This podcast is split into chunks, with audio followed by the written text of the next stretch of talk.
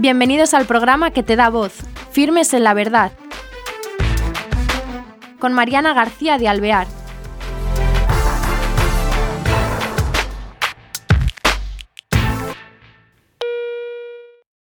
Queridos oyentes, bienvenidos a este nuevo programa de Firmes en la Verdad.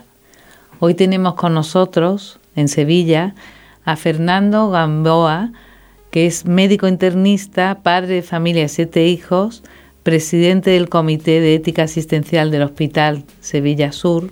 Es también presidente de la Sociedad Andaluza de Cuidados Paliativos. Y lo traemos hoy precisamente para hablar sobre este tema y temas de la actualidad que quizá eh, invaden eh, nuestra sociedad y de una manera que difiere del pensamiento cristiano. ¿Qué tal está, Fernando?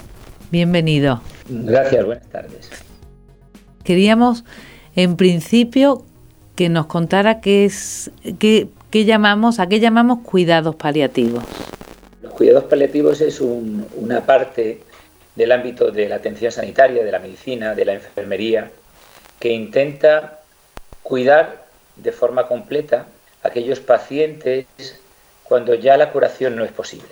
E intenta el abordaje de toda la persona, es decir, el abordaje físico, el abordaje social, el abordaje psicológico y el abordaje espiritual, para intentar, en aquellas situaciones en las que ya no somos capaces de curar, cuidar lo mejor posible.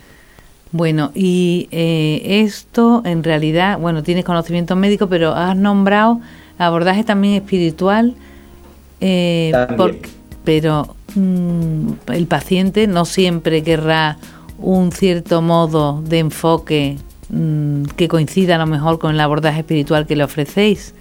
¿O esto, un médico hace esto? Vamos a ver, el abordaje espiritual está definido así desde la Organización Mundial de la Salud, de la Organización Europea de Cuidados Paliativos, de la Organización Española de Cuidados Paliativos. Quiero decir que este abordaje no es un abordaje que tenga que ver con la confesión religiosa. Tiene que ver con que mm, toda persona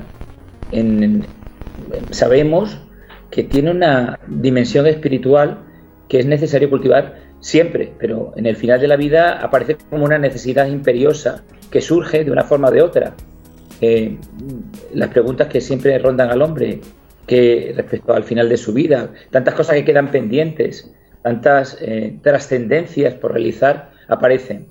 Quiero decir que no es un abordaje confesional, es un abordaje que se hace también desde el punto de vista técnico. A mí me sorprendió estar en un congreso europeo, en, un país centro europeo, y ver que una de las mesas la presidía un capellán que podía ser eh, evangélico, protestante o católico, que no es el, tema, pero en un congreso católico, en un, perdón, un congreso técnico de la sociedad europea, ellos tenían un espacio. Quiero decir con esto que no estoy hablando de algo confesional, sino de algo que tiene que ver con ser persona. Y eh, estos em, enfermos que llegan a este grado ya de la enfermedad en la que no hay nada que hacer, eh, en realidad el médico, bueno, claro, son de cuidados, ¿no? Pero, em, ¿qué caracteriza al enfermo a estos niveles? Eh, la desesperación, Vamos a ver. la... Vamos a ver. Los pacientes que llegan, en realidad son bastante más de los que uno pensaría de entrada. Vamos a ver eh, enfermedades que no tienen curación son bastante más de lo que uno piensa. Casi el 80% de los pacientes que reciben quimioterapia, por ejemplo, no hay una expectativa de curación